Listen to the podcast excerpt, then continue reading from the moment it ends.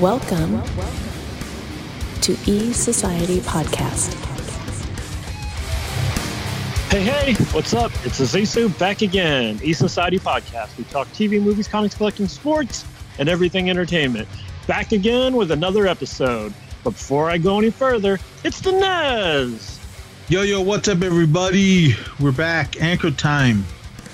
Thanks to everyone that checked out our last one when we ran down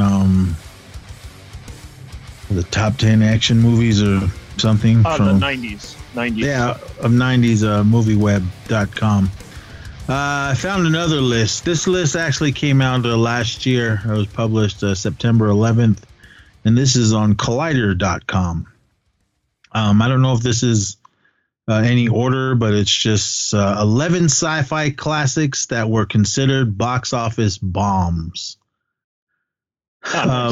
Looking at one of the first picture in the article, I see, yes, that I remember them saying it did bomb, but not in my eyes, because when I saw it, I was like, oh my God, I left the theater juiced. But we'll get to that. Science fiction is a genre filled with as many instant classics, such as Star Wars and T2, as it is with hidden gems, and those gems have a lot in common. Most have great reviews, but less than stellar box office to back them up. And all unusually rolled into theaters quietly upon their initial release, only to eventually find overwhelming praise and appreciation years, in some cases decades. True that. After they left the big screen, some of our favorite sci-fi films or even beloved classics do not seem destined for such destinations when they first hit theaters. Here are 11 great science fiction films that overcame lackluster box office to become some of the genre's best, most iconic staples. All right, we're gonna start off with 11? Yeah, 11. Okay, I assume they're not numbering these. They're just listing them right as it goes down. All right, I assume this is number 11 to 1. But John Carpenter's 1982 sci-fi remake classic of The Thing from Another World. John Carpenter's The Thing. I remember seeing this in its initial run. A friend of the show, Mike, he was the one that told me to go see it. I was going to go see it regardless because John Carpenter had something to do with it. So I was like, all right, cool, let's go see this. I actually seen this. It was a double feature with Don Coscarelli's The Beastmaster. Oh, okay, yeah. Like, wait a minute, did Beastmaster come out after this? Maybe I didn't see it in the first run, because I'm not sure. Okay, Beastmaster was in 82 as well. I don't know if that's on this list, but I had fond memories of that, and then I tried showing it to Jade after having not seen it in forever, and it was a little awkward, actually. It's more of a guy type of film. Yeah. All right. Beastmaster must have been new because that came out in August and The Thing came out in June. So it was still doing its run in the theater months after it came out. So, okay, I guess I did see it in its first run. But anyway, I did see the original one, 1955, I believe, if that sounds right. Maybe someone's screaming it. I know it was The Thing, 1951. All right, The Thing from Another World, a.k.a. The Thing. But when I went and seen this, other than Mike just hyping it up to me, like, dude, you guys see this? You guys see this? And I was like, all right, cool. We went to see The Thing, but we sat through The Beastmaster, and I love that movie now. I didn't even know what that movie was. It was, again, we went to see The Thing, and we ended up watching Beastmaster first, and then The Thing came on after. It was the second feature. So I was like, man, that was hella good. I still love it. I do need to get that that 4K release. It's like high dollar, but it's all right. I still want it. I think it's streaming on Amazon, or it was. I'm not sure anymore. But that's why I tried to put it on, and Jane's like, what are we watching? I was like, yeah, I haven't seen this in forever. I didn't care for the second one. And I believe there was a third, but I didn't even bother with that one. I want to say they did a TV series too, but I don't remember. But the original, the first one, was really good. I still love that movie. To me, it still holds up as an 80s kid. But this film was awesome. Just other than Kurt Russell, it was a Keith David and a bunch of other guys in this. Mr. Diabetes, Wilford Brimley's in it as well. A bunch of other actors you guys know and love. But when we saw this, I was like, oh my God, this movie was awesome. The special effects were amazing, all practical. Yeah, there was that other one that came out, the prequel, which I enjoyed. A lot of people didn't really care for that one. But this movie was awesome. I think the reason this didn't hit big is because Steven Spielberg's E.T. came out pretty much the same time. And that just pushed... E.T. Yeah, that just pushed John Carpenter's film out of the way. But I'm sure E.T. is not on this list because that was a blockbuster right out the gate, which is it's an amazing film. That film still holds up as well. Not so much that... was it in the 90s? They redid it? Or... They went Steven Spielberg. They like enhanced it. He got inspired by what Lucas was doing. He's like, that's so cool. I'm going to go back and mess with E.T. also. And of course, everybody didn't like it. I didn't mind the new scenes that he added. There was just stuff that was on the cutting room floor he put back in. I didn't mind all that. It was just getting rid of the guns at the end and putting walkie-talkies in their hand. That was just stupid. But... different time in the 80s, boys and girls. But this film was awesome. It spawned off, again, a prequel years and years later. It spit out a PlayStation 2 game, which I didn't finish because I just kept dying. I don't know if you can still play it unless you got a PlayStation 2. But it also spun off into a comic book series. McFarlane did its run of Thing figures, which I kicking myself. I didn't pick up any of those, but this movie is awesome. I have VHS, DVD, the multiple Blu-ray editions. I missed the last Steelbook, the 4K one. I'm mad. I forgot that was coming out, and it came and went. I can buy it on eBay, but it's like double the price, and do I really need it? How many other times I have it? I mean, I have the Scream Factory one, which is fine with me. That is a 4K scan, but an official 4K Blu-ray of it came out. I mean, I bought a bunch of movies because different steelbooks, but. Who knows? If it's meant to be in my library, I'll have it eventually. But this movie is amazing. If you guys haven't seen it, I don't think it's streaming anywhere. But when was the first time you seen this? I didn't see it in theaters, but I eventually saw parts of it before finally. Honestly, I don't think it was till... around probably somewhere between 2005 and 8 that I finally sat down and like watched it like start to finish and fully like understood what I was watching, what was going on. Before that, it was just, you know, I'd see a little here, a little there, but it wasn't until then I really was able to appreciate it. But I think probably just the cold climate gave me another reason I wanted to bring up my memory from our very first San Diego Comic-Con together when that, what was that, like 31 Days of Night or something? Josh Hartnett, the Alaska Vampires, right? Yeah. 30 Days of Night. I hadn't seen it, and I was like all into it. It was the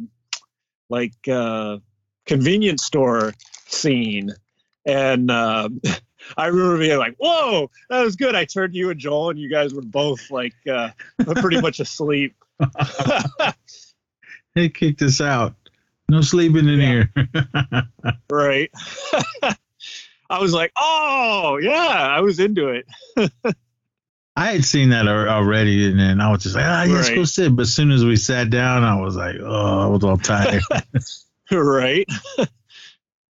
But anyways, but yeah, The Thing. Yeah, no, I mean, solid. And I get it. Like you just said, with E.T. in the way, E.T. was one of my first movies in the theaters. So, yeah.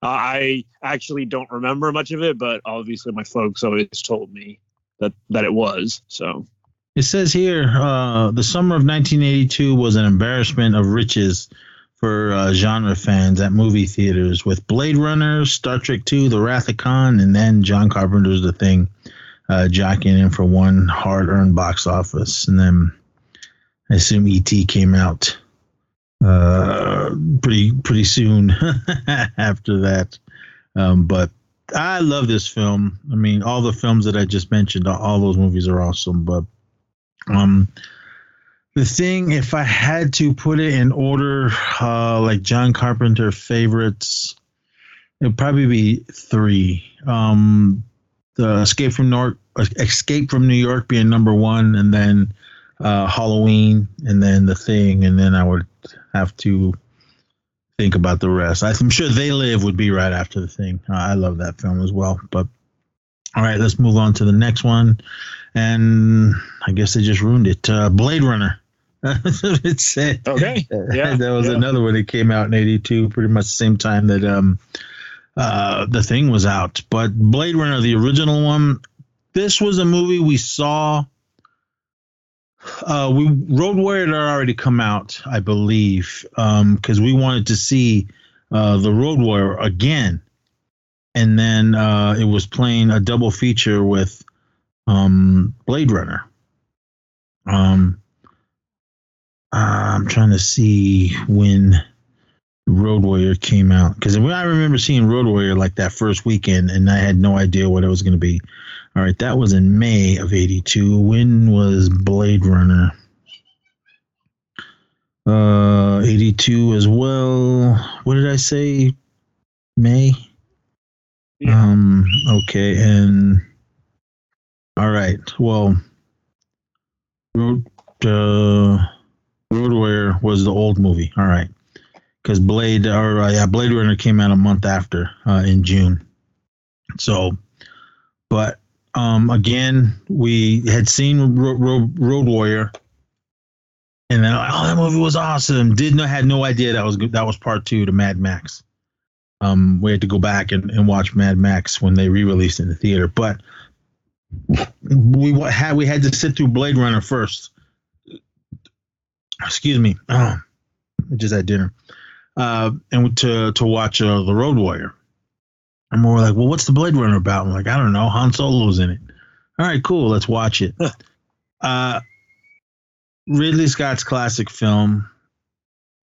I did not get it the first time. Right. What was I? 11 years old when I saw this. And I was like, okay, the effects, amazing. Characters, awesome. Daryl Hannah, Rector Hauer.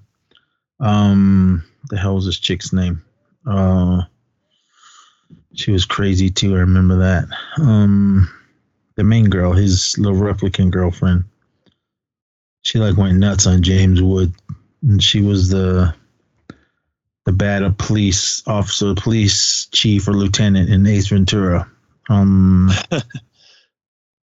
Somebody's yelling it. But anyway, her. Did you get any of the pops? I have every of the one of the 2049. I don't have any of the OG ones, but I want them. It's a need for me, but I don't have any of the OG ones. I've seen just three of them. I've seen Deckard, Daryl Hannah's character. What the hell was her name? Right. Sean Young. That's her name. Roy Batty. I've seen his. I've seen Deckard's and Pris. Was that her name? I think that was it. Those are the only three I've seen. I don't know if there was more. I wasn't sure if Gaff got one. Edward James Olmos. Not sure if he got a pop or not. But I saw him at Walmart. I said, I'll get these later. And I just never grabbed them again. But this film, again, when I first saw it, I didn't get it.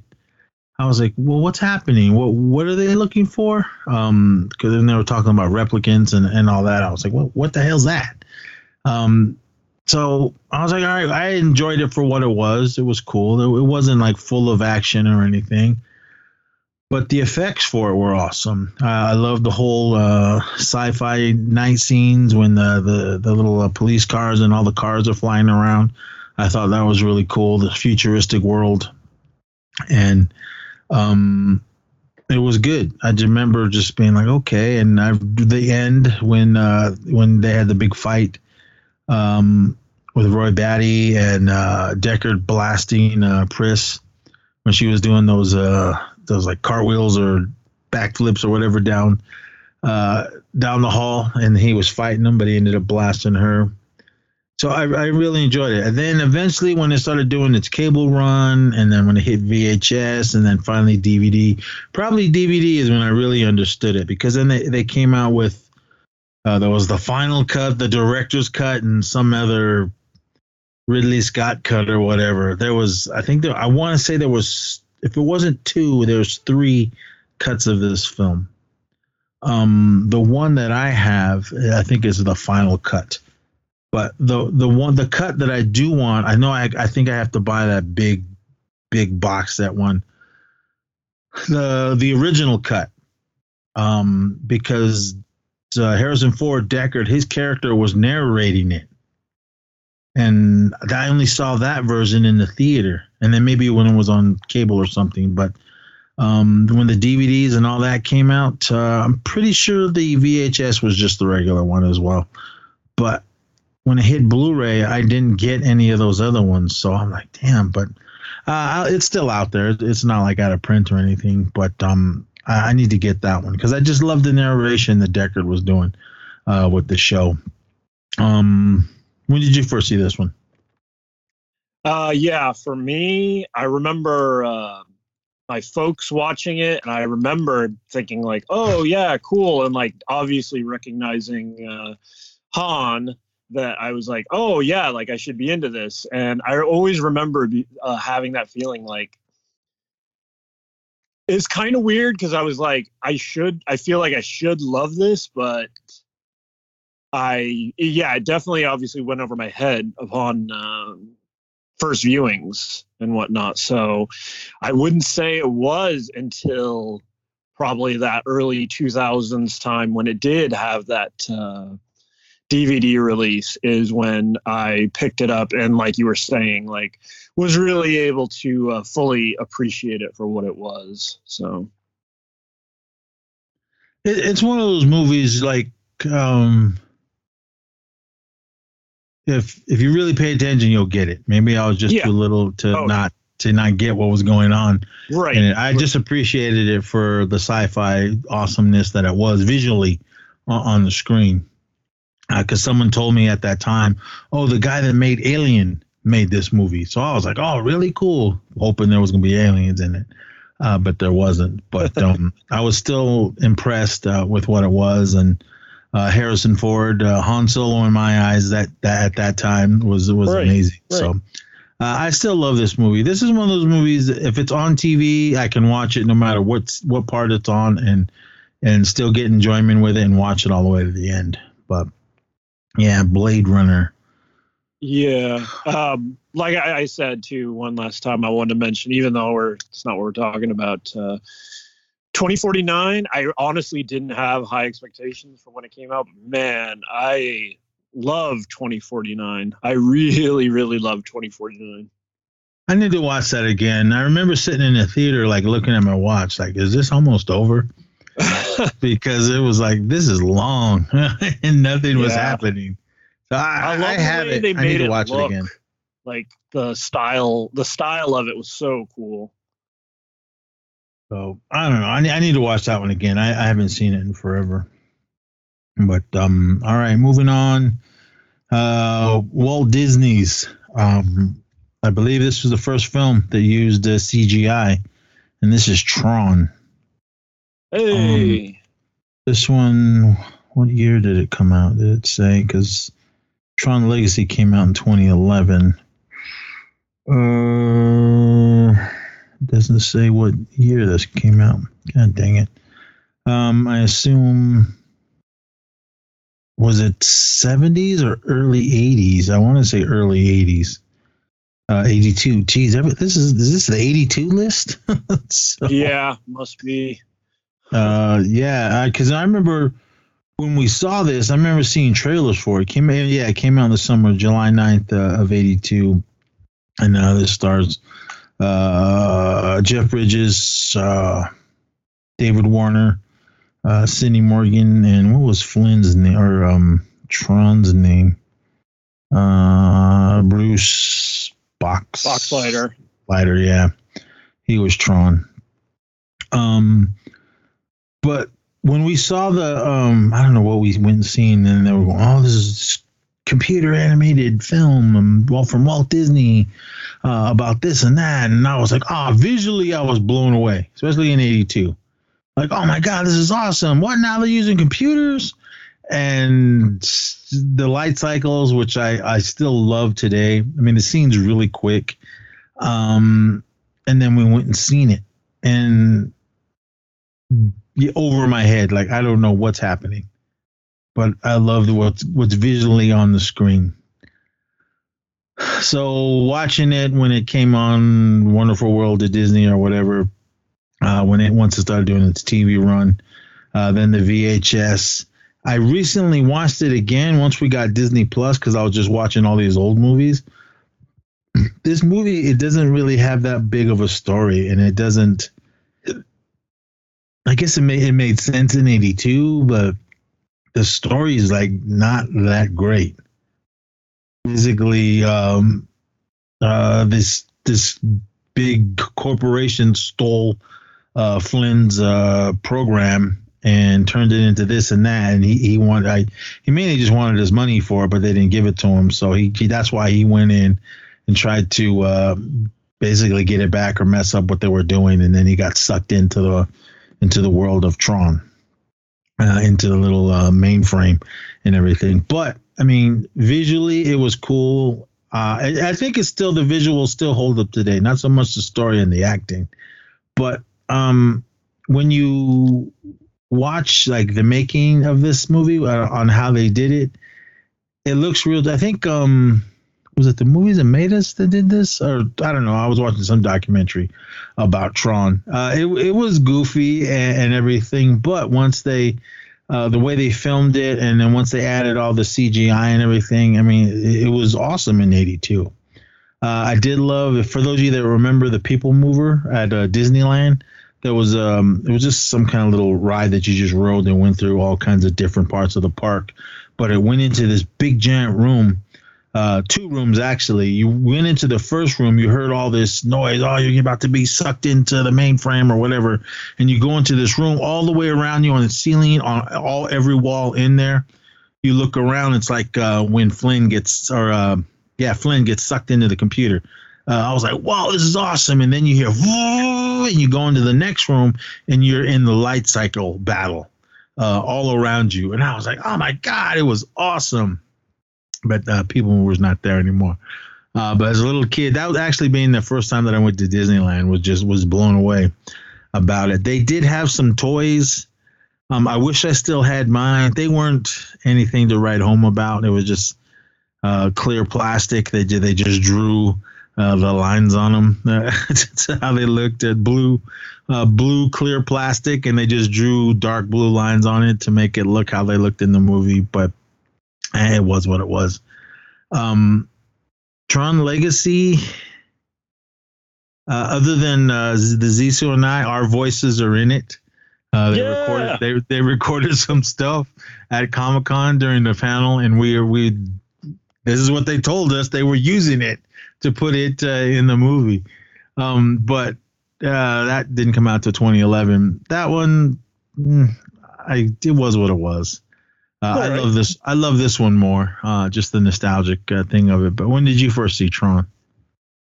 Yeah, for me, didn't see it in the theater. Definitely a little on the young side, even though they took me to see E.T., obviously, that year.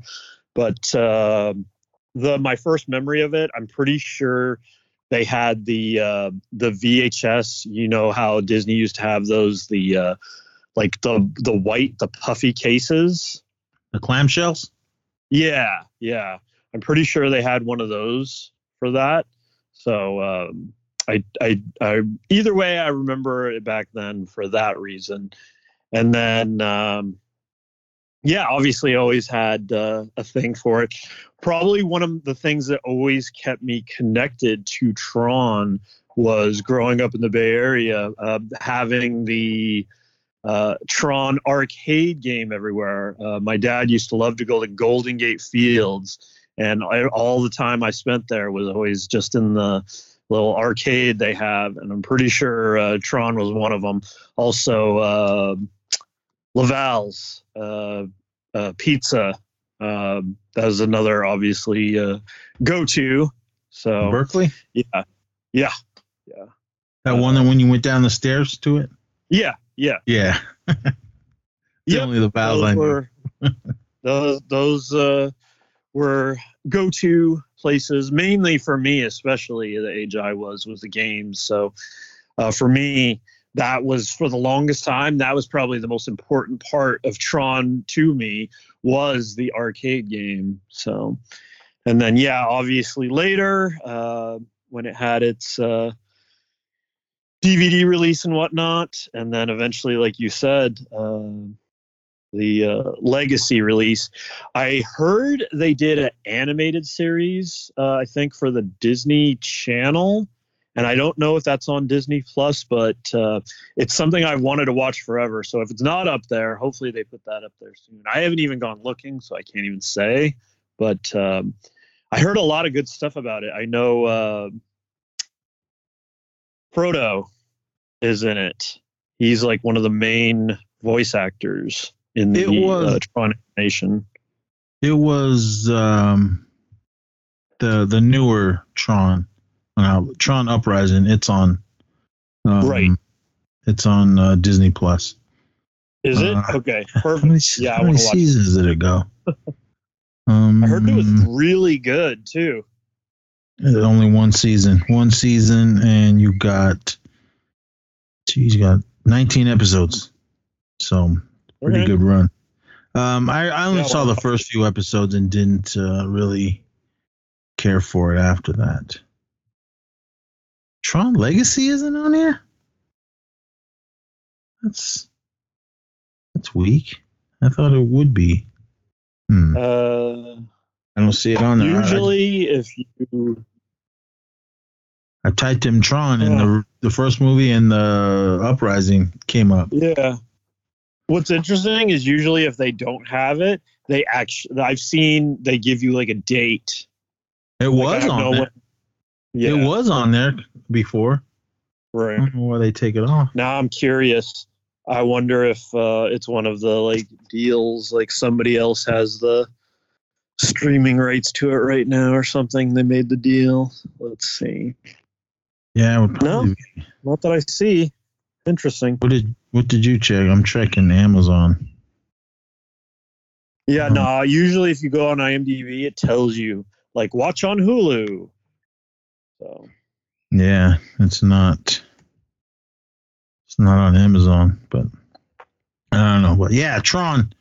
I know some people watch it now saying it's stupid. But hey, in 82, it was awesome for us. But all right, here's one that people have been telling me to watch, and I've never seen it. Gattaca. Have you seen this? I have no idea what it's about. Yeah, I remember the hype about it too. And it was one of those that I threw on, and it really just didn't hold me. So if you do watch it, you'll have to let me know if it's worth a rewatch all these years later, because when I initially watched it, I was just like, it just didn't hold me. I was just like, eh. Some people will go, I think you'll like it. Watch it. It stars Ethan Hawke, Uma Thurman, and Jude Law. All right, I'll have to look for it. I'm pretty sure it's streaming. Well, excuse me, somewhere. But yeah, I can't even tell you anything about it. This is the movie. I was just talking about this movie the other day with Eric. Oh, excuse me. And this is Paul Verhoeven's Starship Troopers. It came out in 1997. This movie was awesome. I didn't see it when it was in a theater. I remember it being in a theater, and I remember people telling me, "Oh, the guy that made RoboCop and this and that, you should go see it."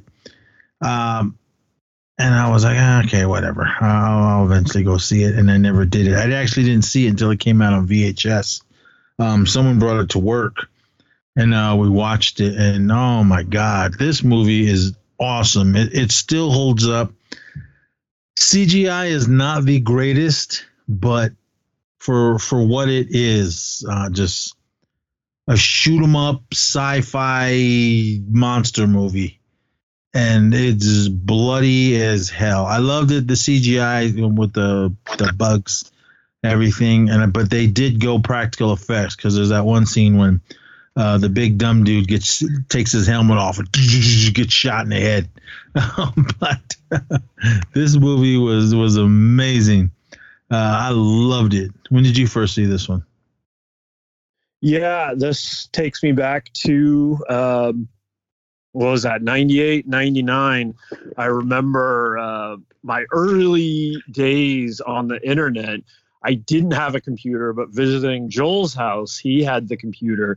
And I don't know if you ever were on that, the early internet, but the do you remember Homestead?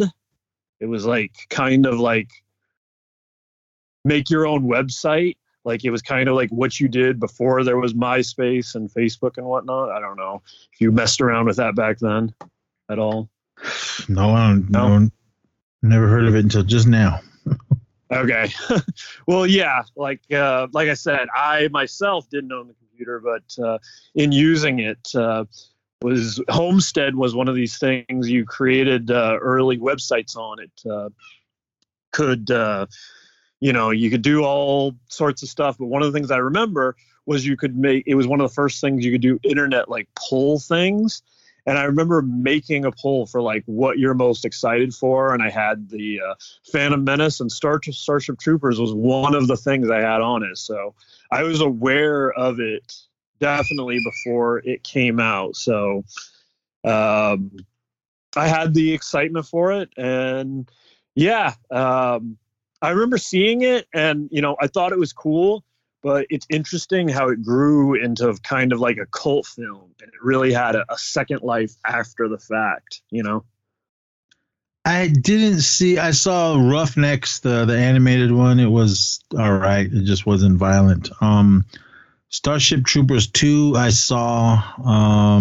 It went straight to DVD, and I'd seen that one. But I went to the Starship Troopers 3 or whatever it was called. I went to the panel at Comic-Con. It was in a smaller room, and what's his nuts was there? The Johnny Rico. What the hell's his name? Oh my God, Casper Van Dien. He was there, right? Because he was in that third one, and what was that one called? Starship Troopers Marauder. That one came out in 2008. I didn't see that one, but I did The panel was cool, and we got to meet him, so it was really cool. A really small room, and he was kind of just hanging out in the front. But we got to everyone took pictures with him and everything. But they were doing a signing as well because Sherry and I went to it. She wanted to meet him, so it was it was him, some other gal, and the director of that Starship Troopers Marauder. But I remember she was excited. I think it was the year that Joel won that Bad Robot statue, and then met JJ in the elevator. The events of that was so crazy too. He probably would have found out one way or the other, but I just happened to be the one in the panel for Fringe, which the room was completely empty because it hadn't came out yet. Fringe was, they were just debuting it. So the half the hall, Ballroom 20, was empty. And they were about to leave the stage. And then, JJ came on. He's like, oh, yeah, I guess before everybody leaves, I got to read this out. Who won? Joel Hill, if you're out there, you won. You can go down to – I was like, whoa. And Joel wasn't even in the room. I was the one that, like, called and told him, you won. I was in the panel. And then of all things – he gets it and then is taking it back to the room. He runs into JJ, who, like, compliments – the statue, like, amazing.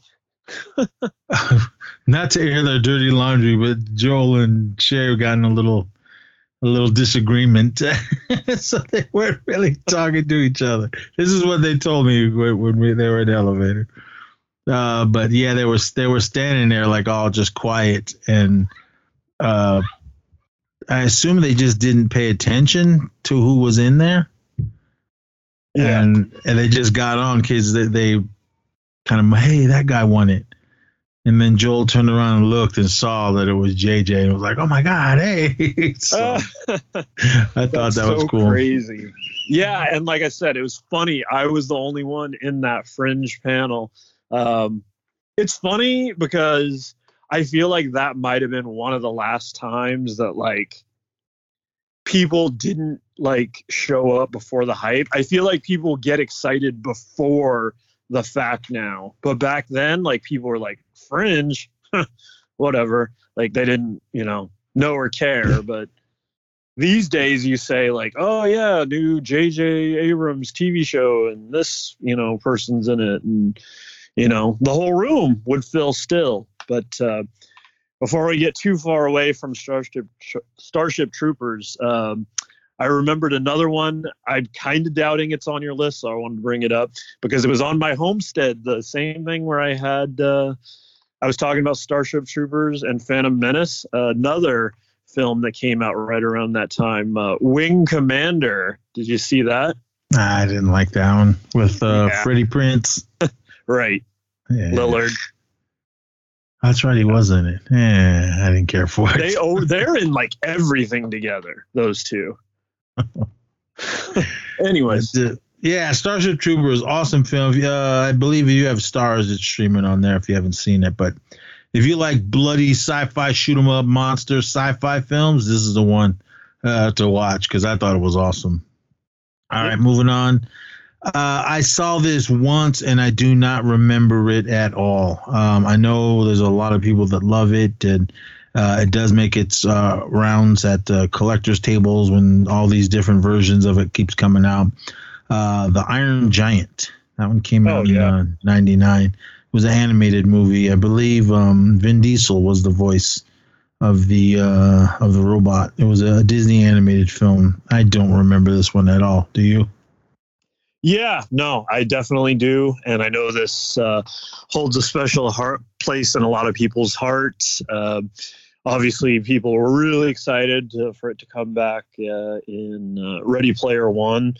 But yeah, I mean, this is, like, really sentimental to a lot of people. I think there's definitely people of a certain age that grew up with it. I think it's even more special, too. So, people that are maybe slightly a little younger than us have even more of a love for it. But I love the way it, like, looks and everything. I thought it's awesome, and I love the design.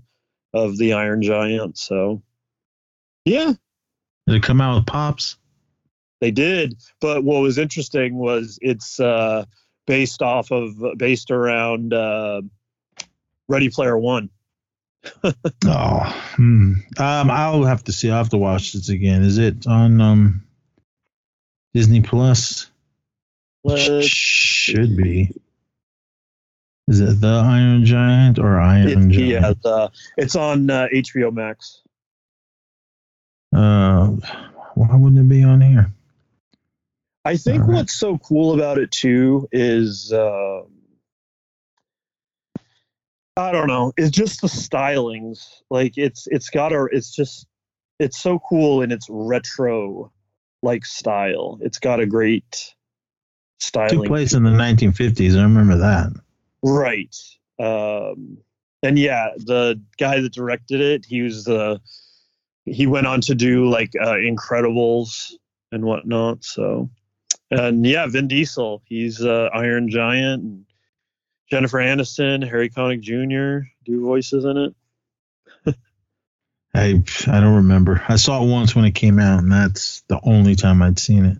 But considering people are so nostalgic about it too, I'm shocked they've never had the want to revisit it, especially now that all the Warner Brothers stuff, they do it under HBO Max. I'm surprised they haven't done something or announced something that they're like gonna have the Iron Giant, whatever, for HBO Max, like exclusive thing, you know? I know I see a lot of in the collectibles realm. There's all kinds of different versions of it. Big, actual iron sculptures. Oh, right. And then plastic, of course, but I really need to watch it again. Probably kick myself, yeah, if for not owning any of the giants. But all right, this next film I saw it a couple times. I remember it was one of those films that I had to watch twice because it kind of went over my head the first time. I picked up the box set. The Arrow Video release, and this is Donnie Darko. Yes. It was with Bubble Boy. What the hell's his name? Jake Gyllenhaal. Yeah, him. Mysterio. Bubble Boy. That movie's awesome. I don't care what anybody says. That's my all-time favorite Jake Gyllenhaal movie. That movie's hella funny. I love that movie. How come nobody gives that movie any love? But this one, I need to watch it again. Came out 2001. After narrowly escaping a bizarre accident, a troubled teenager is plagued by visions of a man in a large rabbit suit who manipulates him to commit a series of crimes. I remember that. There was different endings to this film. I also remember that as well. The box set that I have, it's I think three versions of the film: theatrical, director's cut, and whatever the other cut is. It came out with a sequel called S. Darko, but from what I didn't see it, but from what I understand, everyone says it's garbage. But this movie, I remember this has got a huge cult following. One of my friends was at work, was like, dude, you got to watch this movie. You got to watch this movie. I was like, all right, what is it? Because I just went and rented it. I don't even know if it was in the theater or if it was, it wasn't around here. So we rented it and I watched it and I was like, all right, that was pretty interesting. And then I ended up buying it on DVD. But I haven't seen it in a long time. I don't even think I opened my little box set. It's probably still wrapped up. But I definitely need to watch this movie again. But from what I remember of it, it was really dark and it was creepy. I do remember the rabbit guy in it. And I'm just going to have to watch it again because I really, really... I remember the very ending and I remember just some scenes in the middle. But I do remember that I did enjoy the film. Did you see this in the theater, or when did you first see it? I did. I didn't see it in the theater. My first exposure to it was I surprisingly took the recommendation and got it through Blockbuster. So that was how I first saw it. And yeah, I was super impressed by this one. I love when they're able to tell a tale like this and you kind of don't know what's going on, but then when you all figure it out, like I thought it was quite well done. And I remember years later, well, not that many years ago now, she's in college now, but around the time Jade was in high school, that was around the time that I showed it to her, and I remember her being pretty impressed with it too. So that's probably the last time I watched it. But yeah, it's definitely got a huge cult following. They just made a Funko soda of the bunny character. So I kind of want that. Is that like new? Yeah. Okay. To check it out. Yeah. The problem with the Funko sodas is they're not available in a lot of stores. You don't see them very much on the shelves. They majority sell online, most of the time through Entertainment Earth. And even then, like when the guy that posts all the finds, usually when I go check after he posts it, a lot of the popular ones like do instant kind of sellouts. Like I'll go check, I'll go look, and like certain ones will sell out like pretty quick. And I'm like, well, whatever. I think it's because everyone has the potential to be a chase. And so they really stumbled on to something there with the blind packaging chase thing. And they're cool. The sodas are a cool design. So I was the only one I got is the one you got me. The Kiss one. Right. I still want that Snake Plissken one. Right. Yeah, that was a cool one. The way I started doing it is obviously people are after the chase, but if you're after the regular one, you can get most of the regular ones on eBay for a pretty decent price, $9-10 a pop, which, you know, it's about what they go for, but you're just obviously you're taking away any chance it's chase, you know, you're just getting the regular, you know, so. All right. But the value's there. I'll have to look. Moving on. This is a film I have not seen as well. I didn't even know Christopher Nolan directed this. I guess it says Christopher Nolan's lowest grossing studio film. It only made $53 million domestic. It grossed even less than Insomnia. Insomnia was hella good. But The Prestige. Have you seen this? Yes, I did. And this is one I actually did see in theaters. And yeah, I love it. It's funny. This is one of those one studio does one magic movie, so the other studio's got to do one too. God, what was that one that came out? I thought it was going to show up in the more like this, but damn it, IMDb really let me down. With the because there was one, it came out the same year, near the same time as this. But yeah, no, I love The Prestige. Christian Bale, Hugh Jackman, Scarlett Johansson, Michael Caine. Yeah, after a tragic accident, it was just before. Yeah. When was Begins? No idea. Batman Begins was so it was a year after. So he does Begins with Bale, and then they're like, hey, you want to do this other film? Which, yeah, no man, The Prestige, it's really good. It's in a small bit role too. Bowie's in this as Tesla. Andy Serkis also bit part. I think he's Bowie's assistant. But yeah, no, I love this. Yeah. After a tragic accident, two stage magicians in 1890s London engage in a battle to create the ultimate illusion while sacrificing everything they have to outwit each other. And that's what it is. That's like why it's awesome. Like there's the girl, it's Scarlett Johansson, but it's basically a magician's battle, Hugh Jackman versus Bale, like who can outdo each other. So it's awesome. Like, I couldn't, like, recommend this more. I love this film. It's hella good, and that's crazy. That's sad that it didn't do well. I actually didn't pay attention enough to know that it didn't do good. I just know I went to see it, and I loved it. Well, it might be a challenge when we eventually get back to that. We'll do one. Hope we should do one before the year runs up, because I think we only did one so far. But, yeah, I'll check it out. Prestige.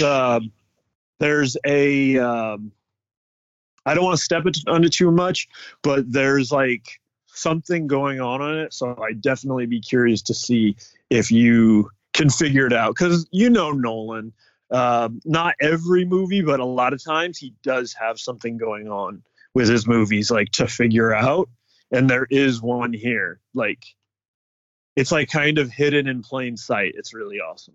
So. All right. On to the next one. I didn't see this movie either. Children of Men. Have you seen this? Sounds familiar, but let me look up the Julianne Moore, Clive Owen, also Michael Caine. Oh, yeah, this one. Yeah, I did.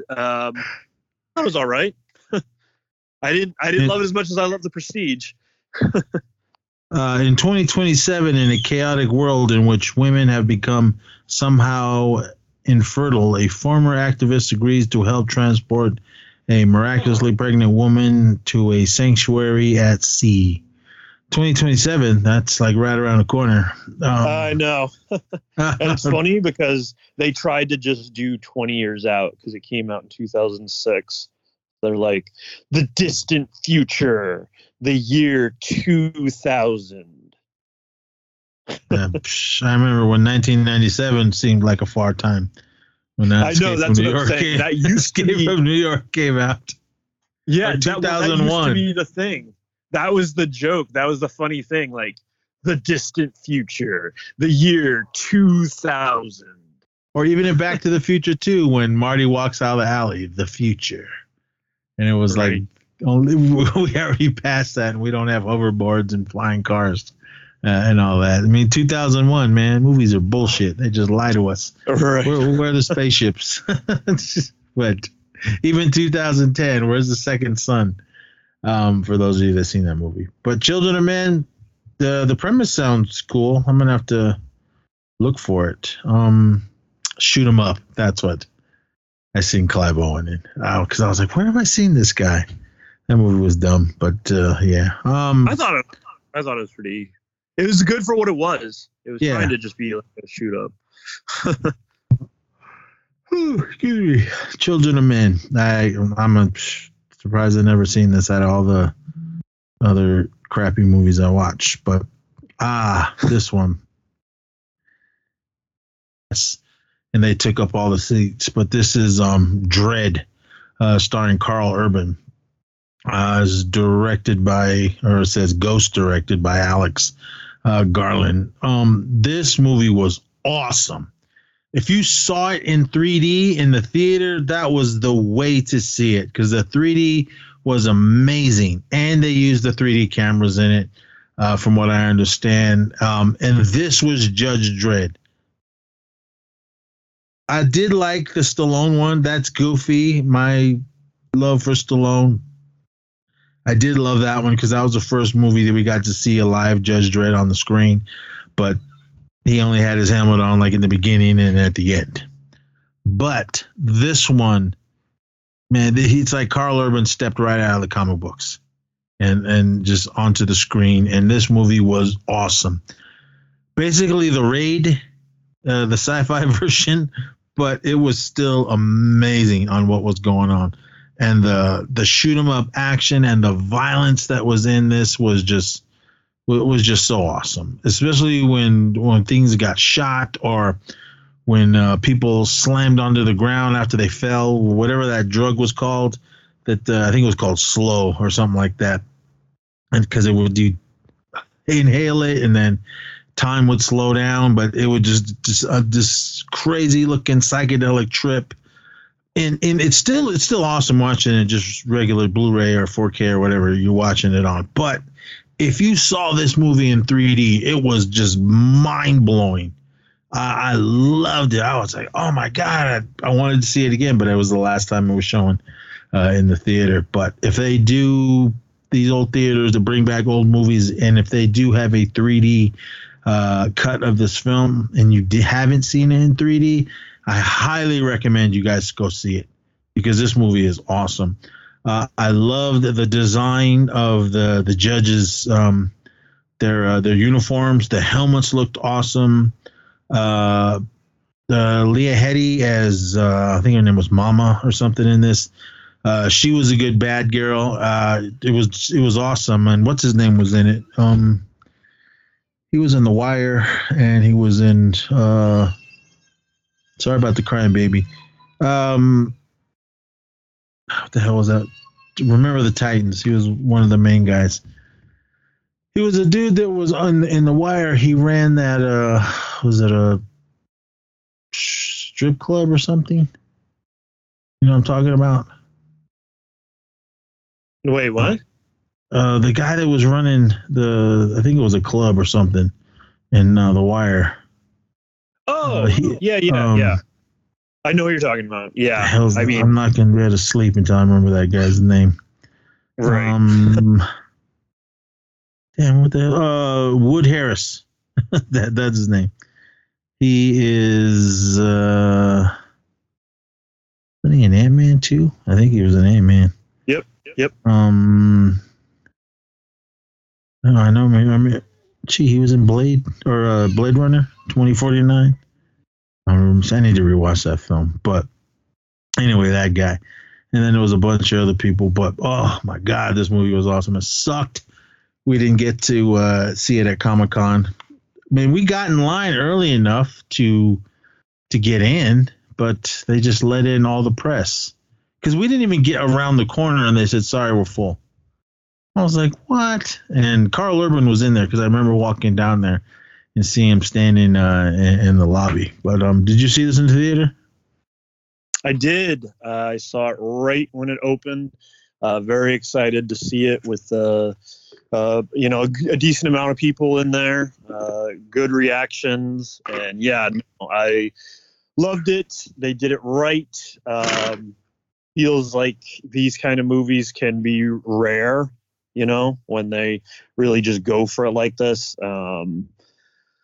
Loved that he kept the helmet on. I know that was a huge point of concern. I remember hearing him talk about that. So thought that was awesome. And I know he's been asked about it a bunch and said he'd love to do it, but I'm actually shocked they haven't revisited the world with him. I don't know what's going on out there, everyone. Yeah, I would love another one, but I don't know. It's bad time, everyone. So that's why they're out there screaming. Okay, we're down to the final and 11th film, which we've mentioned numerous times. Blade Runner 2049. Hey! I need to rewatch this. I don't remember. I don't remember much of it. Man, I love it. When Deckard did come in, he was only in it for like a few minutes. But it took an hour or so before we finally got to see him? Because I remember. Yeah, at least, if not like an hour and a half, an hour 20, something like that. It's definitely Kay's movie, Gosling. But I'm not mad at it either. Man, I just love this film up and down. I love the way it looks. I love the way it sounds. Such great cinematography. I love the dialogue and the way it's delivered. I love the world. And yeah, this, like I said, I think I was so blown away because I didn't have any real expectation for it when I saw it. And like, I loved it in the theater. And what was interesting was I took my folks to see it, and they couldn't have been less impressed. It was definitely not a movie for them. They were not into it at all, but I loved it, and I still love it. I had it on not too long ago, and it just holds up so good. You know, I love it. I got to rewatch it because I don't remember anything. I just remember it took forever for Deckard to come onto the screen, but yeah. I remember it being real dark, like that orange amber color, and how it looked when the fires were blazing. And it was last year. Yep. Last year when over up in your area, and then it did that again here in the area I was at for the fire this year. But 2049. I really need to watch it again. I just saw it the one time in the theater. The only one that really stood out to me was Dave Bautista, his character, and that was only in the beginning. And if you did watch those little extra little movies that they made three of them. It was Dave Bautista and Jared Leto, and then I can't remember the other one because it was three of them that led into the movie before. Right. So we didn't realize they did those until after we saw 2049. So we went back and rewatched those. I wish they would have did more of Dave Bautista's story because I did like that. But as far as that, dude, I do not remember much of this. Was Kay a replicant? Yes. Okay. Yeah. Right. Yeah. Well, they make it clear pretty early. Like even the very first scene, Bautista is talking to him, and he's kind of giving him crap about it. He's like, you know, you feel good like doing this to your own kind, like you're okay with that, and like, yeah, like it's clear, like they said, like they've made changes and whatnot. Also, just randomly, I have from all these movies I love, I always sometimes snatch the weirdest little line and I make it part of my everyday dialogue. And one of them for me, especially in my line of work with the unboxing that I do, when Kay goes to do his baseline test at the police station, one of the lines they tell him to say is something I'm always thinking about, like unpacking boxes. And I'll tell it to people, especially if there is boxes within boxes, within boxes. That's one of the lines he has to say during his baseline test. So, especially if I open a box and there's another box to cut open, boxes within boxes, within boxes. I'll have to rewatch it again because I, like I said, I don't remember much. But all right, everyone, that is Collider.com's 11 sci-fi classics that were considered box office bombs. Wow, 2049. That was a bomb. Yeah. It didn't do well. All right, that's okay. Love it. Top of the list again: the John Carpenter's The Thing, Ridley Scott's Blade Runner. Tron, I don't remember who directed that. Gattaca, which I didn't see. Paul Verhoeven's Starship Troopers, Iron Giant, Donnie Darko, Richard Kelly directed that one. Christopher Nolan's The Prestige, Children of Men. I don't know who directed that one. I'm gonna have to definitely watch that one again. Dread. It says Ghost directed by Alec Garland. I'm gonna have to dig that one out and rewatch that one. Eric hasn't seen it, so I'll have to watch that with him. And then, who directed 2049? The same guy that did the new Dune, Denis Villeneuve. Okay, yeah, it's all right. Yeah, it says here. Blade Runner 2049. Yeah, I didn't. Style, you can tell stylistically, he brought that style to Dune. So. I had no idea it bombed. I just assumed the sci-fi world showed up in force. to see it. I had no idea because I saw it when it came out. I just didn't know it was a bomb. But all right, I guess you learn something new every day, everyone. But yeah, all right, everyone. The Prestige, for anybody that wants to watch that, and if you want to watch that, it looks like it's free on IMDb TV, so you can watch it in the app, or they put all the IMDb TV stuff on Amazon Prime if you want to watch it there. I'm sure they're going to throw some commercials at you, but that's where it's at. There's other places with no ads. Because I tried watching Desperado on IMDb, and the ads were killing me. But anyway... All right, everyone, that's going to be it for this Anchor episode. Thank you, everyone, that listens to all our stuff over here. And I got to get out there. I don't know why these guys are screaming. Yeah. But, that's it. We'll come back later on with another Anchor for you. So until then, everyone, please be safe out there and party on. Yep. Shout out, everyone. Till next time, have fun, be safe, and we'll see you next time, E Society.